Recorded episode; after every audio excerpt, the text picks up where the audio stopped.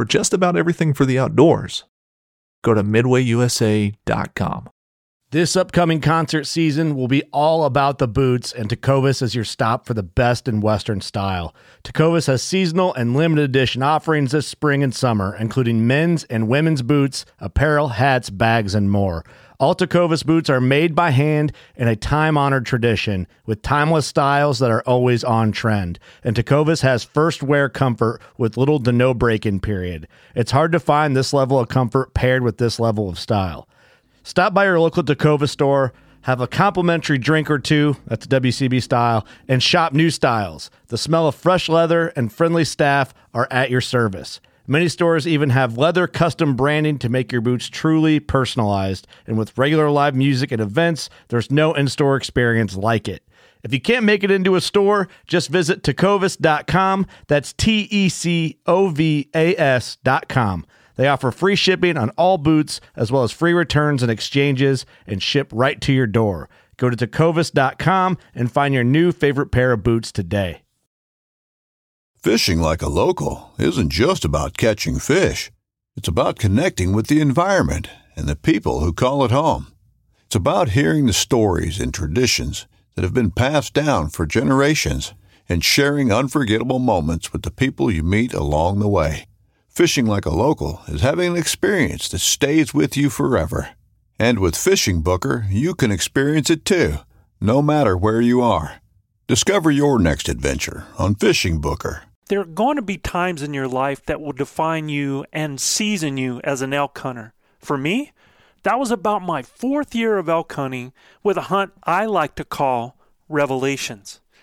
I had taken elk in the years prior, but when it comes to my current hunting style, who I am now as an elk hunter, this right here is the hunt that started it all.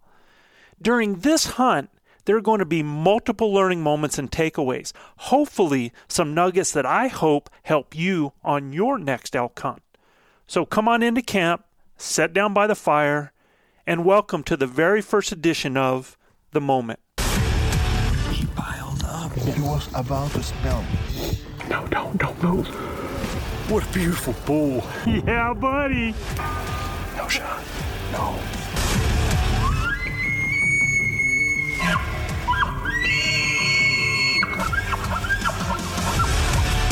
As an elk hunter, your success is not a matter of chance. It is a matter of choice. After successfully hunting elk for almost 40 years, I know that with every hunt, every one of us will get schooled by the very animals we chase. One blown encounter after another. But these are not failures, only learning moments.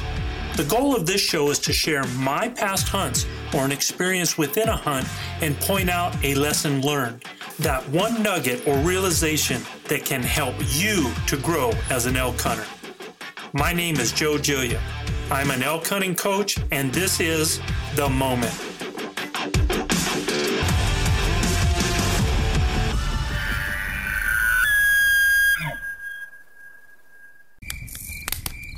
I'm about 24 years old at the time and very young in my elk hunting career. In fact, when I first started elk hunting, I didn't have the skill set. I mean, you got to think about this. I think it's, uh, gosh, at that time, it's the early 80s. And as far as the elk calls that were available, it was very, very young in that process. In fact, at the time that I did start, like I said, I, I didn't even know how to call elk. I was basically using the skill set, the hunter skill set that I had developed as a young guy hunting back in the south. I knew how to use my eyes, you knew how to find where food sources were, understood the whole watering process, and I was really good at smelling out elk. That was basically my first technique. But by this time, I had actually changed. My skill set had grown a little bit in that I knew how to do basic calls for elk. I knew how to do cow calls. I knew how to do uh, bugles. But they were very, very basic this time. My language basically had not developed yet. I was still real young in my linguistics, basically. In fact, the call that I was using at this time, I believe, was actually a Quaker Boy turkey call. So that's pretty much where I started. Now, this area that we're hunting was an area that I had never been to before.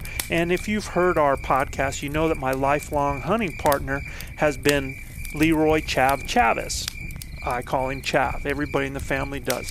So, Chav and I had a friend named Billy Martinez that had told us about this area, and Billy said, well, he would take us in, and so he did. And on our first day in this area, if I could describe it to you, that area was is like it's really high mesa country that has a whole mix of scrub oak, has pine. You can go up into upper elevations. You know, from one elevation, I'd say it's about 6,500 to about 7,000 feet, and then you could go all the way up to about 10,000 feet. Well, the area that we were hunting was kind of, and in New Mexico, we have a lot of volcanic developed type areas that will be um, older type volcanoes and flow out to where they edge out to mesas on the edge. You'll see this all over New Mexico.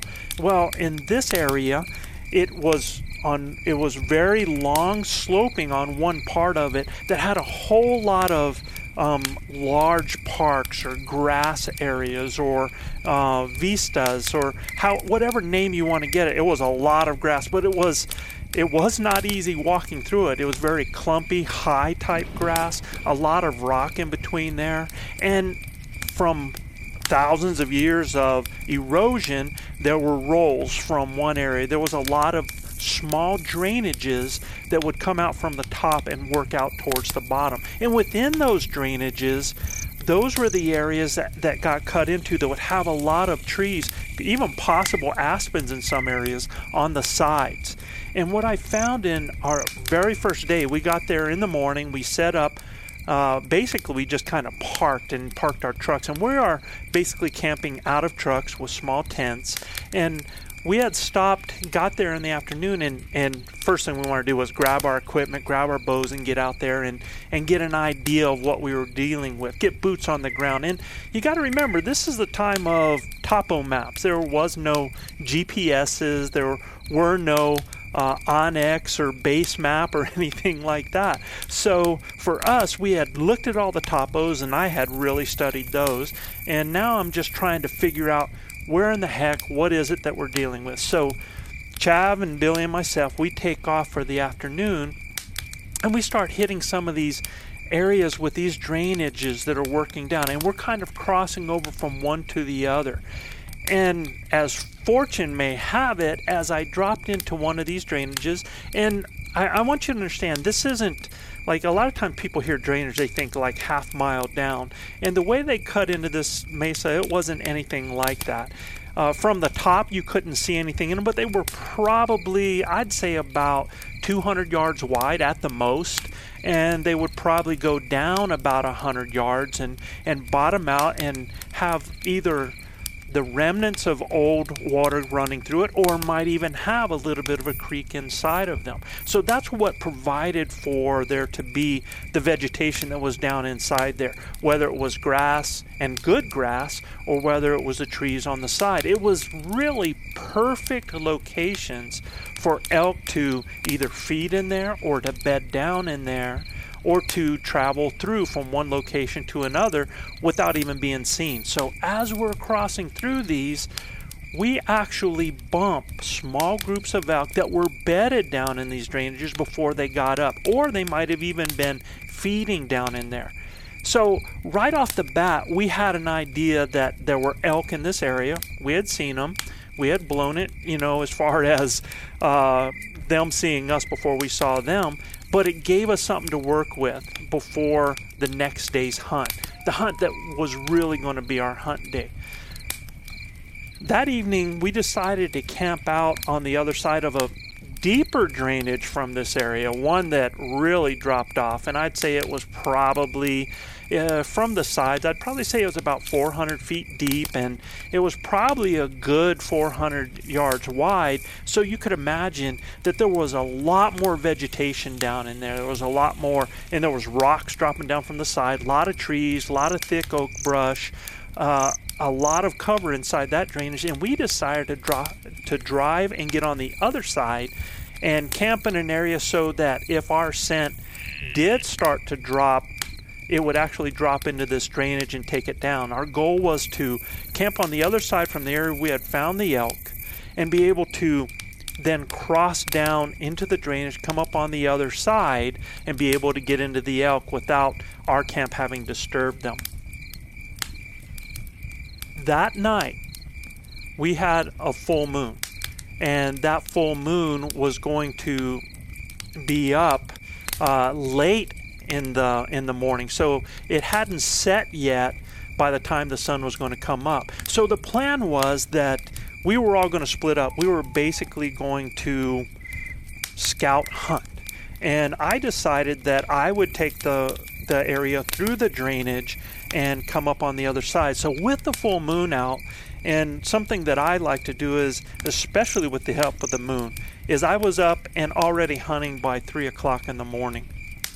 I had dropped off into the drainage and gone through, and just as I topped out on the other side, I got up to where I could see basically the as bright as it was, I could see very well at this point in time. But in front of me, I had, gosh, miles of rolling. Uh, I don't want to say mesa because it was what I described to you before. It was kind of that flat area that dropped off into all of these smaller drainages that would all feed down from my right to my left. I basically was hitting and crossing these closer towards the middle of them so that I could have any activity from one to the other. At this time, though, with the thermals kind of falling in the coolness, most likely the thermals were going to be dropping from the top and going down. So I wanted to be at a point where I thought was a little bit lower than I had seen the elk, but yet give me the opportunity that if I heard something down below in the drainage or across one of these small drainage, I could then drop down and be able to get on them. So uh, here I am full moon. Imagine this man. It's just full moon. Everything's in that glow of blue. And i had just come up on top of this drainage. And as i'm standing there i just stop. And all i want to do is just let everything calm down for a second from where i had climbed up to get up on the edge. And it wasn't it wasn't one minute later that i heard the one sound we all live for. This bugle sounds off in front of me, probably 400 to 600 yards away. So, with that happening, it's oh man, we're still hours away from daylight. So, all I wanted to do was I wanted to take the situation and just cut it down some so that I was able to get as close as possible but not engage the animals, just know where they were so I could be on them at daylight. So, I start taking off. Now, as I start to do this, the thermals are doing exactly what I thought. They are falling from my right going down to my left, and the elk are directly in front of me.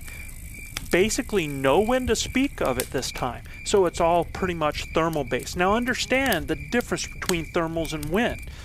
Thermals are going to either fall or they're going to rise in the mountain areas. Wind can actually push thermals, uh, but wind is in itself something that you have to deal with. We have no wind at this time.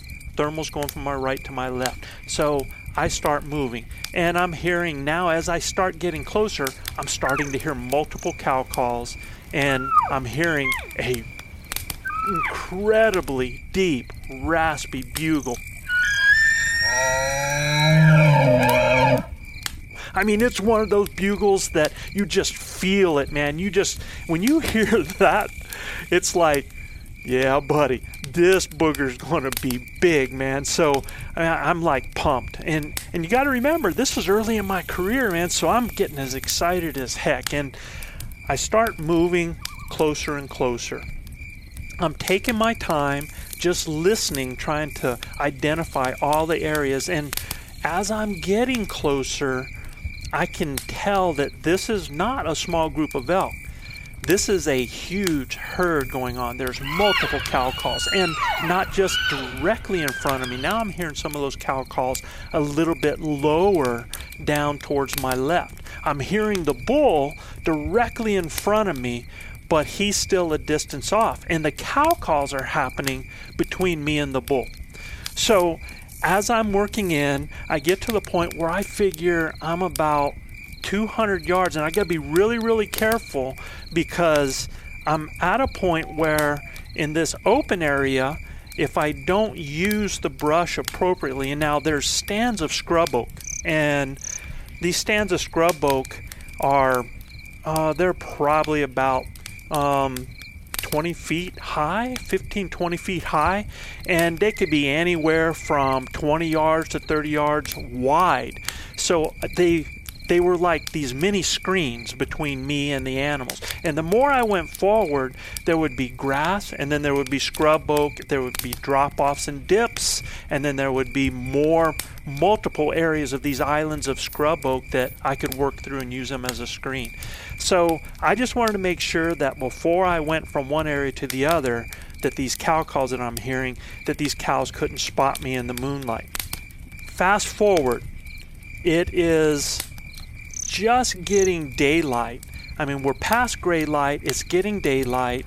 I'm about 200 yards off from the herd, multiple cow calls happening, raspy bull bugling, and now there's multiple bulls bugling in different areas on different parts, a, a little bit further in front, some a little bit lower. It is just, it, it's one of those mornings, it's one of those things that happen that it's in your memory forever. And let me tell you, it's burned into mine. I mean, you think about it, I'm 24 at the time, I'm 59 now, and it's still burnt into my head like it was yesterday. So it's at daylight, and now there's more and more scrub oak where the elk are. And, uh, and that's because the elk are not only feeding on the grass, but as I'm going through, I'm seeing acorns on all of the scrub oak from smaller little three foot to two foot scrub oak to the, the large scrub oak um, areas that I've told you about, these little islands, these tufts of scrub oak that are out there, and all of them have acorns. So the elk are moving through these scrub oak and they're eating grass and they're eating on the acorns. And they're in no hurry, it's right at daylight, and they're just kind of moseying away from me. So as I start to go up, this bull is just screaming, and he is what's on my mind. I'm really trying to close the distance on this bull. And I'm moving through the scrub oak, and as I move one time, I take a step and I hear, and I look off to my left, and there's a cow elk that has caught my movement and has started to jump a little bit. And the first thing I did, man, is I started throwing out cow calls. Yeah, yeah, yeah. And and I'm just I'm just stopping and I'm throwing out these cow calls. And unbelievably, the cow relaxes. She kind of looks my way over my direction, but I don't think I think with all of the bodies, I don't know if she really boogered from me, if there was something behind her, but with all of the elk that were around and as I'm moving forward, I am basically moving into this herd. Uh, in a in a way that I'm screened just think about it. It's getting so thick that, and give you the vision that there's probably shooting lanes of about 30 yards now. Uh, some areas, as I come through, there might be 40 or 50 yards, but there's all of this scrub oak around me, large groups of scrub oak, small groups of scrub oak, and then grass pathways, these this high grass, vista type grass that's going in between here. So as I'm moving forward, this this one cow starts to booger over on the side, and I stop and I cow call.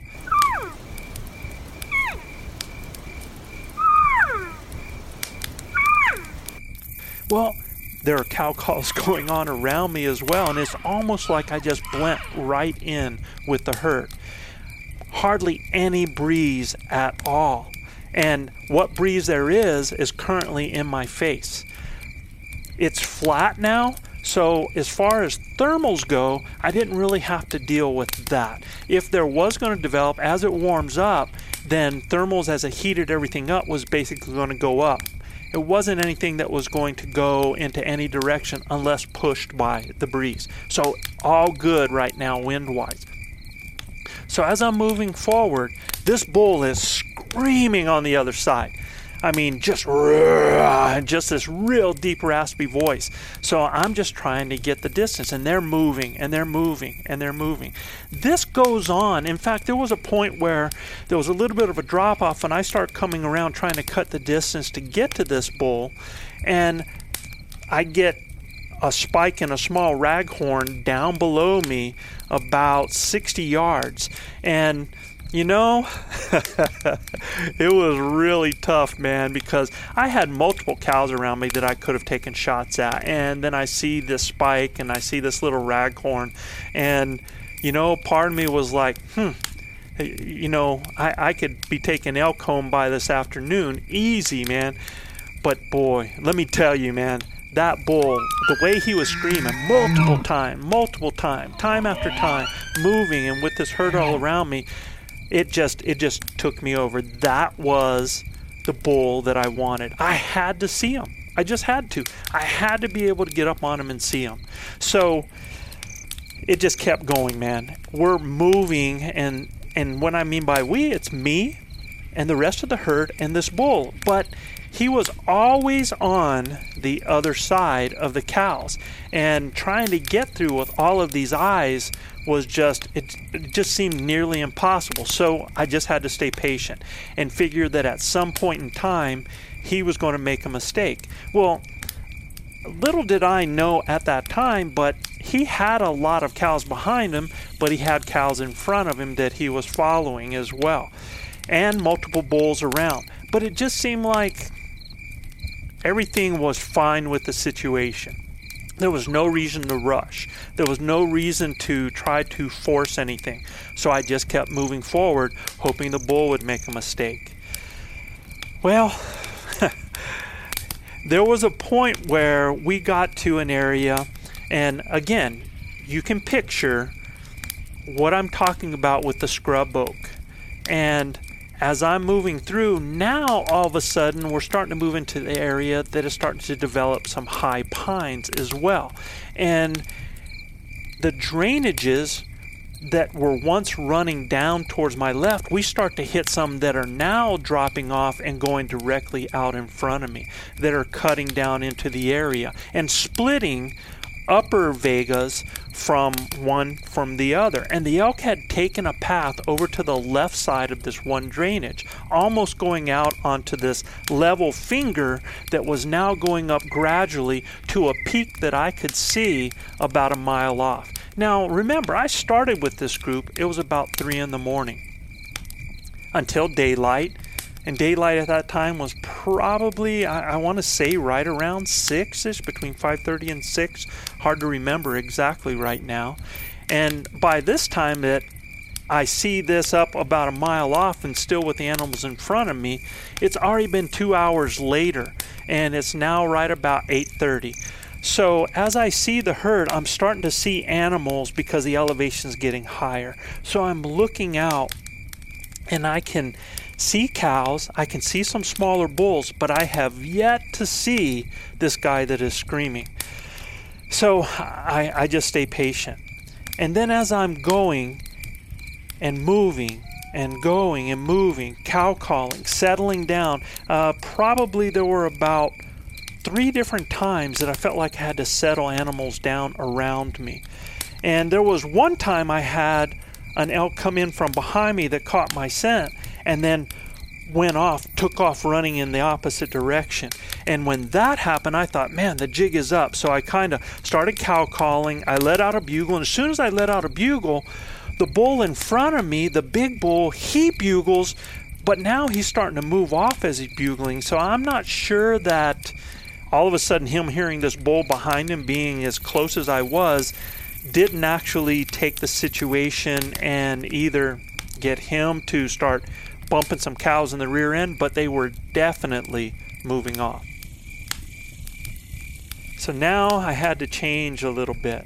And as they start to move, I see this hill up in front and I look on my map. I pull up my topo and I try to think. And, and I told you they were up on the side of this one drainage. And I saw that if I dropped down into the drainage, I could circle out and come out ahead of them towards this rise. So now I drop off into the drainage. I don't have to worry about it. It's a little cooler down in the drainage, so my thermals are going to stay down inside there. And now I'm moving ahead and I'm really trying to make up ground. I'm trying to get so that I am no longer behind the herd, but trying to get up on the side of the herd and get up in front to where I could actually get to where the bull is. I'm now at a point where I think, you know, I should be, and I hear the bull bugle up on top. And, but it's really, really hard for me to tell the direction. So now I have to find a way to get out of this drainage, and it's really, really steep. So I'm looking for a place to be able to get out of the drainage. And what I find is, and the best way to get from one location to the other is find where the elk are traveling, find their path. So I get and I move up onto the path. And I start getting up, and just as I start to top out, I'm figuring I've got to be on the side of them. So I start moving through, and now there's low jack pines mixed in with the scrub oak, these taller scrub oak, and plenty of grass still in between. And I'm moving, I'm trying to catch the sounds of the cows, trying to hear the bull bugle. It's getting later now. It's about 10:30 by the time I top out. It's about 2 hours later. And when I get up on top, I'm thinking that they've got to be right here, got to be right here. And all of a sudden, I hear some cow calls to my right. And as I look up towards that rise, it was like a knob that's in front of me. I'm seeing the elk going up on the knob. And I'm thinking, man, so this this drainage that I was just in circles right around that. So right away I drop down in back into the drainage and I keep going on around. And as I go, I'm trying to, number one, I, I don't want to sweat too much. I'm, I'm really worried about my scent. Uh, the, the wind is staying pat, and I'm trying to think about looking at the map. Is there a way that I could get in and get around and maybe be right where they're going to come out? Looking at where they're possibly going. So I go on out, and then I find the spot in on the map that I want to top out. So I come back up, and again, it's trying to find a trail that's coming out. So I find this little drainage is coming out that goes up, and it has a trail coming out into it, heading right up to the knob that I think these guys are on. So I head up it and I get out and I top out, and I'm as I'm coming. Now, one thing I always like to do, especially when I'm getting ready to show my body, is I want to get as low as possible, move forward, and slowly raise my body up and try to just barely get my head over so I can see. And because as you're coming out on the top, your exposure is going to change at different levels. I just don't want to pop up there so that an animal sees that. So as I look and I don't see anything, I drop down again, move forward, and I repeat that process trying to look around. And doggone it, man, right in front of me is where I last see the herd.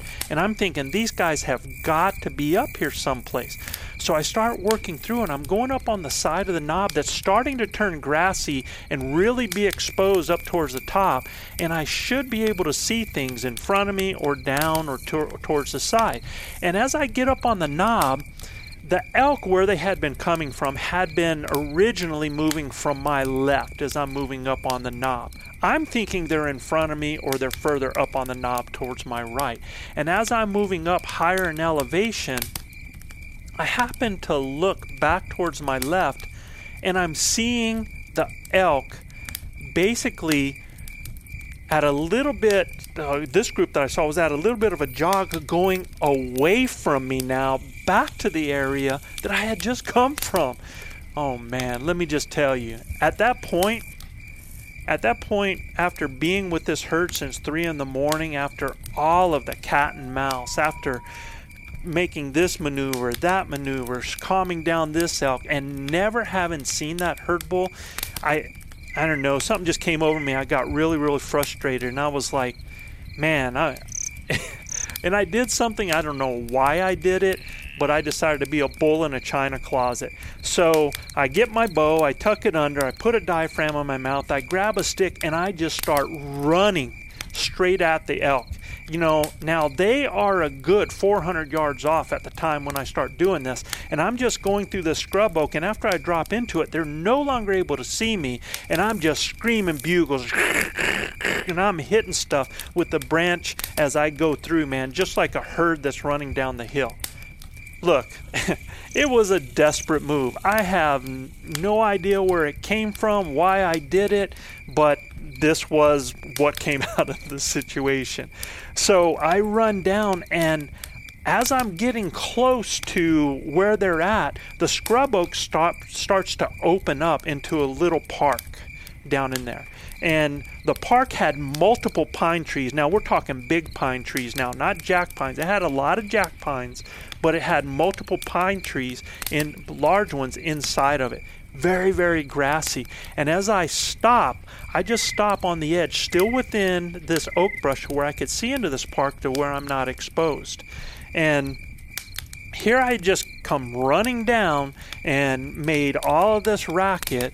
And as I look out there, I'm looking through the scrub oak and I can see two spikes bedded about 250 yards out and I'm hearing the cows a little bit towards my left, a little bit on the other side of those spikes, and I'm hearing some towards my right. So I know that the herd's there. What I did did not blow them out, and I don't know what the effect was on that, but uh, it got me close and it got me there. So that part of the mission was accomplished. So I'm now I'm kind of like that dog chasing the car. I'm in a situation, you know, I've gotten to where the car is, and it's like, well, what do you do now? So this is at this point where I decided I've been listening to all these bulls. I've been listening to all these cows. I hadn't been able to get that bull to turn, and it was like they were having this huge party, and I could never get them to stop. So I reached in my pack and I pulled out three different diaphragms and I laid them on my leg. And what I had decided to do was look, if they were going to have their party, maybe if I started sounding like, because of this noise I made coming all the way down the hill, maybe if I just started sounding like a small herd myself, maybe I could pull that bull, maybe I could. And at this point, you know, not knowing where that bull was because I haven't heard him now, I'm kind of in the situation where now I'm like, well, if I can get one of those raghorns to come in, he's mine, right? So what I do is I lay those diaphragms out on my leg and I start calling in different directions using my grunt tube to sound like bulls in different directions. And I would make one sound small, I would make one sound a little bit bigger, and then I sounded like a big raspy bull off to one side.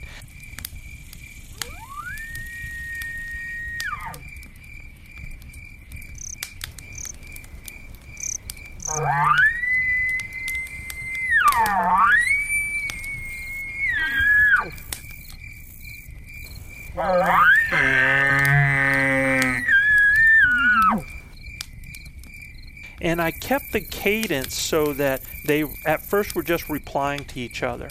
And then what I tried to do was I tried to make it sound like that they were responding a little bit sooner and a little bit sooner and then try to make it a little bit louder and like they were coming a little bit closer to each other. I was trying to create a scenario or paint a picture in the minds of those elk that were out there that hey there's a herd over here and there's three bulls that are getting ready to scrap. And i had no idea what effect it was going to have. But the effect it did have y'all it changed my elk hunting life forever. So here i am doing this scenario. I'm creating this party. I'm drawing and painting this picture. And all of a sudden, I'm looking out, and these spikes that had been looking my way, and I'm broke up. I'm about, I'm about five yards inside the scrub oak, but it's if you've ever been, this is it's not the scrub oak that's really really thick. It was kind of had a lot of gaps in between. It have two three foot gaps in between it. And I was actually on a game trail that kind of went out and opened up. So I have scrub oak behind me. I've got it on each side of me, and I'm really well broke up. So when these spikes at 250 yards look my way, they're not seeing anything. And there's a lot of pine trees out there as well. In fact, I have a pine tree. There's probably about four or five pine trees, big. I'm we're talking big around pine trees that are in front of me, mm, not 20 yards. And then there's more of them in this park as you go. So these spikes are kind of looking my way as I'm putting on this show, and all of a sudden I see them snap their head. And as I'm looking out, I had told you they're directly out in front of me, those spikes, about 250 yards. And then I had been hearing some cows a little bit behind them, some off to my right, some off to my left. Well, all of a sudden, these two spikes snap their head towards my right and they stand up. And when they stand up, I look to see what made them stand up, and I look over. I all I can see because of the the level of the trees, and in New Mexico, especially areas where people run cattle, and they run cattle all through this country that I'm hunting. And where they run cattle, it seems like that. Uh, I don't know if the cows do it. I don't know if the other animals do it, but it seems like the pines uh, grow till you know uh, they're pretty smooth until about four or five foot up to where the branches really come out. And depending on the age of the tree, that could go up six foot. It just kind of depends. So you have a good view underneath, but you're not able to see much above that. And I can see through the pines underneath of them, I can see the body of an elk coming through. And it's a big body. So as this body comes through, these two spikes turn and start to move off. And I'm thinking, whoa, this has got to be a bull. So I'm watching, and he's coming towards where he heard all that activity. He's coming towards me. And at this time, he's about 100 yards out, and I'm seeing the bottom of the body. Then he's about 60 yards out. And at that point, he had to lower his head underneath some branches to get through. Look, I- will try to give you the description the best I can. When this guy lowers his head and comes through, I lost it. This was the biggest bull in my young elk hunting career I had ever seen in my life. I mean, it was just monstrous, man, on top of his head. And he was just so, and that's one thing that I still remember today how graceful he was at taking those horns underneath that branch and then coming through on the other side without even making a noise. And he's coming and he's coming. And and look y'all i'm i'm like losing it over here. You you've heard the venezuelan mafia talk about veralaques? Well let me tell you what i don't know about uh my doggone heart was coming out my mouth i could actually hear my heart in my breathing so uh, this bull is coming. Now he's gone from 60, he's down to 40. I'm on my knees with my body turned.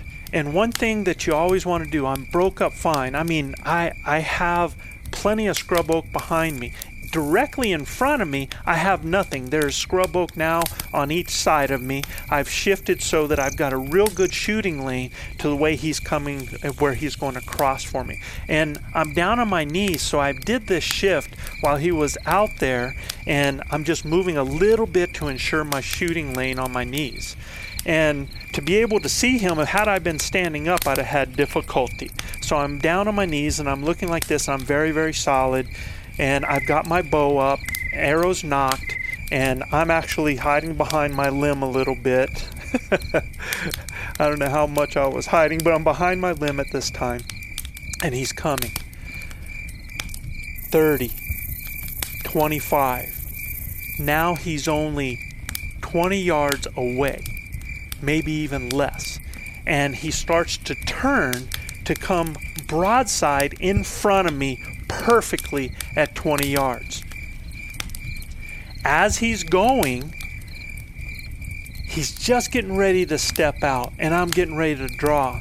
And his head has come on the other side. He's actually walking behind this giant pine tree. And his head comes on the other side, and he stops and he looks in my direction. The kill? Perfectly covered by the pine tree. So now I'm like, and I'm telling you, I can hear my doggone heart coming out of my mouth. And I know he can hear it, which made me panic just even a little bit more. It's like, I can hear it. And I'm like, Joe, calm down, man. I'm just telling myself, calm down, calm down. Do not look at him, man. Don't look at him. And something I got taught as a kid, and I don't know if it's true or if it's not, but my dad, my stepdad, had actually taught me when you're stalking an animal or when you're moving in or an animal's moving on you, never look it in the eyes that it can feel it. And buddy, let me tell you what, I'm looking down at the feet of this animal. In fact, I'm looking at the ground in front of that animal, letting my peripheral see the animal. I'm not looking at him at all. And it seemed like I, it seemed like time went to a standstill. It was like, man, how long till he moves? And he just kept looking and kept looking. And I couldn't tell if he was looking at me, if he was looking forward, if he was looking for where those bulls were.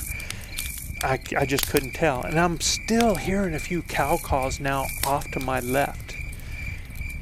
I mean, it's so tense at this time. You could cut it with a knife. I mean, I'm and I'm just trying to stay calm. And all of a sudden, he does it, man.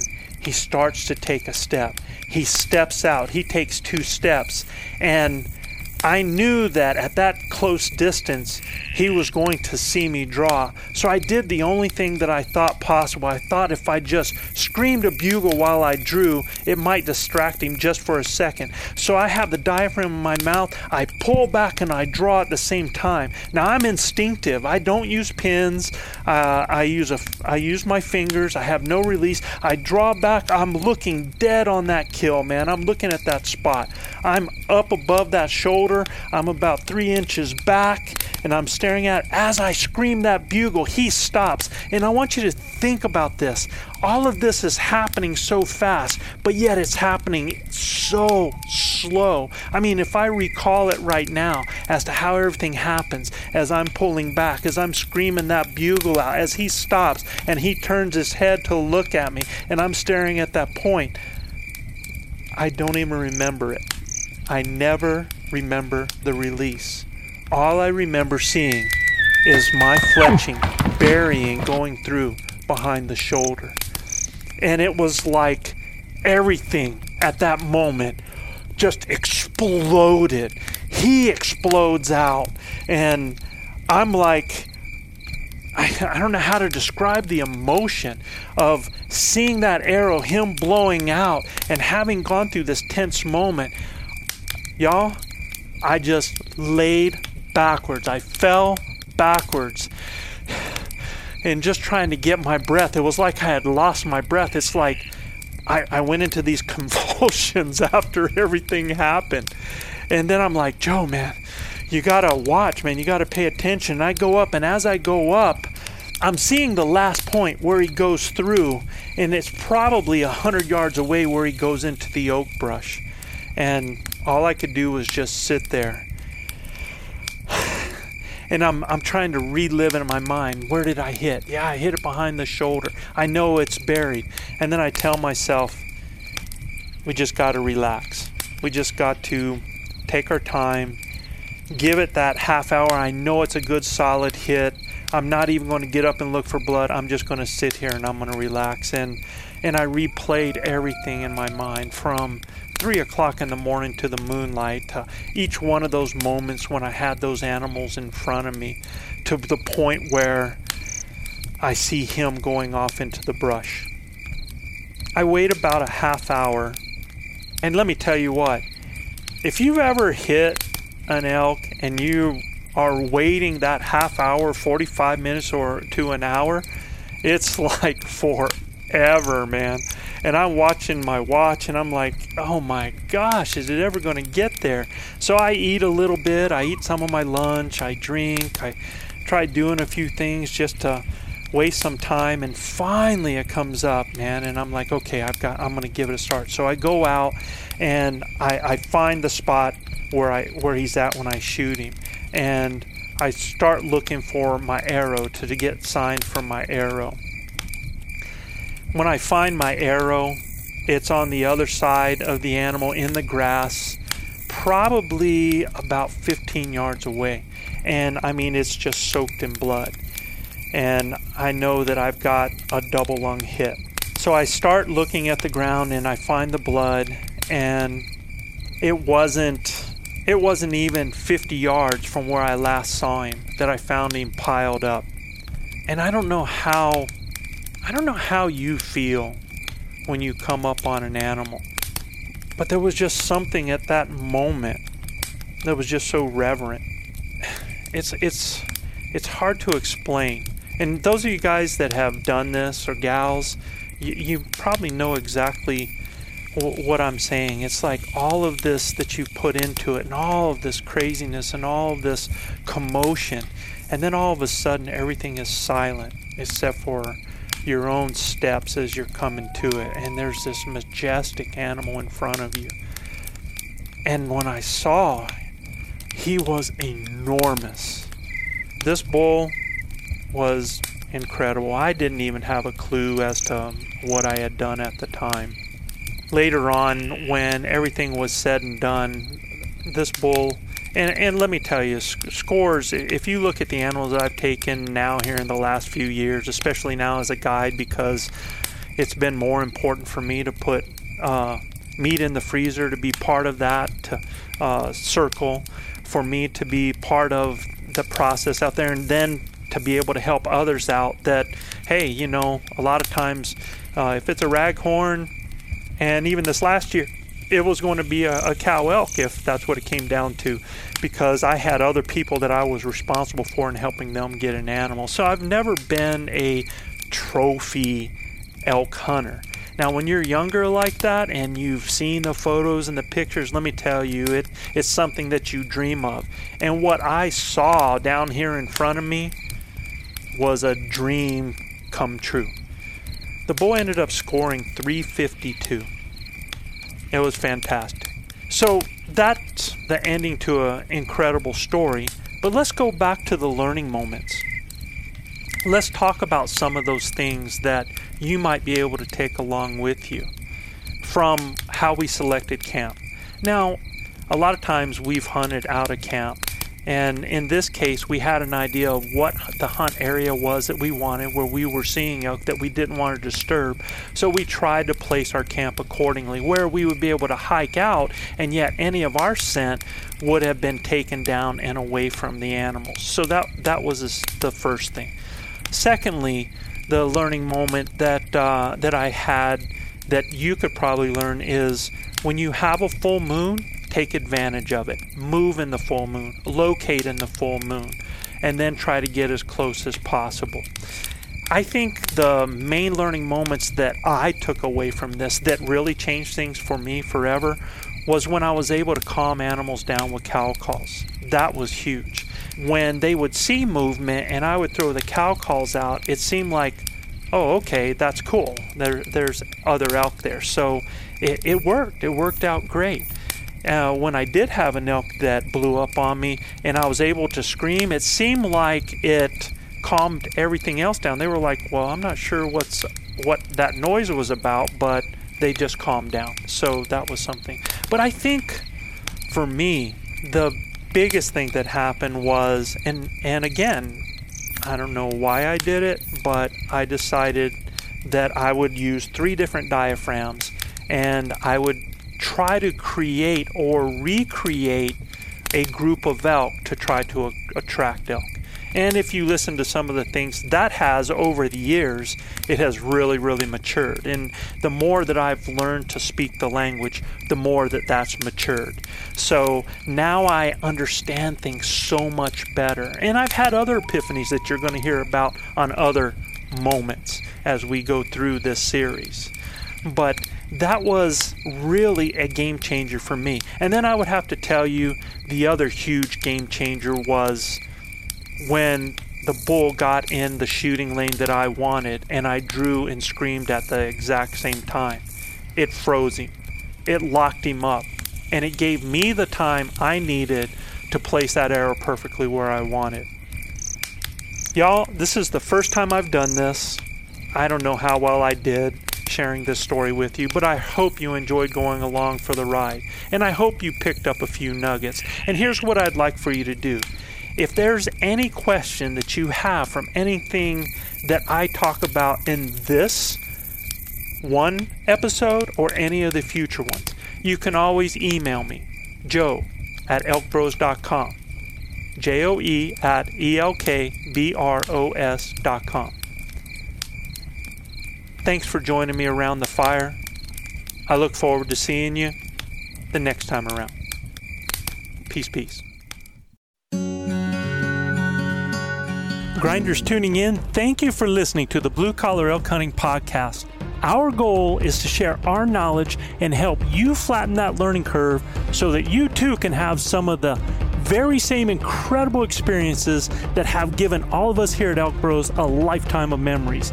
If you like what you hear or see, you can get all of this information plus so much more from our Base Camp Elk Hunting Training Camp, the first in a series of online courses from our Blue Collar Elk Academy.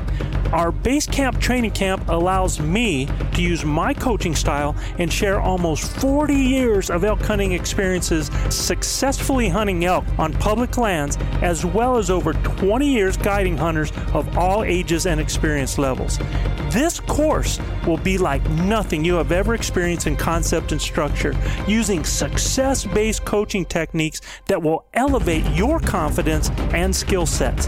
Our camp will prepare you specifically from that final moment most in your control, those final minutes or seconds the elk is in front of you, backwards through each step and level, allowing you to see, visualize, understand, and relate every coaching point to what lies ahead, the next step, the next thought process, the next success. Because, y'all, you've already been there. You know what it looks like. By tapping my 30 years of teaching and coaching experience, our camps are developed considering multiple learning modes with text, visuals, audio, as well as video. And Base Camp will benefit those new to elk hunting all the way to the 10 to 15 year vet. So if you are looking for that one thing to help you fill that tag this year, invest in the most important piece of equipment there is you and your elk hunting knowledge. You can find the Blue Collar Elk Hunting Academy and the Base Camp Training Camp at elkbros.com. That's E L K B R O S.com. Keep dreaming of the screaming, believing in achieving, and most of all, keep grinding.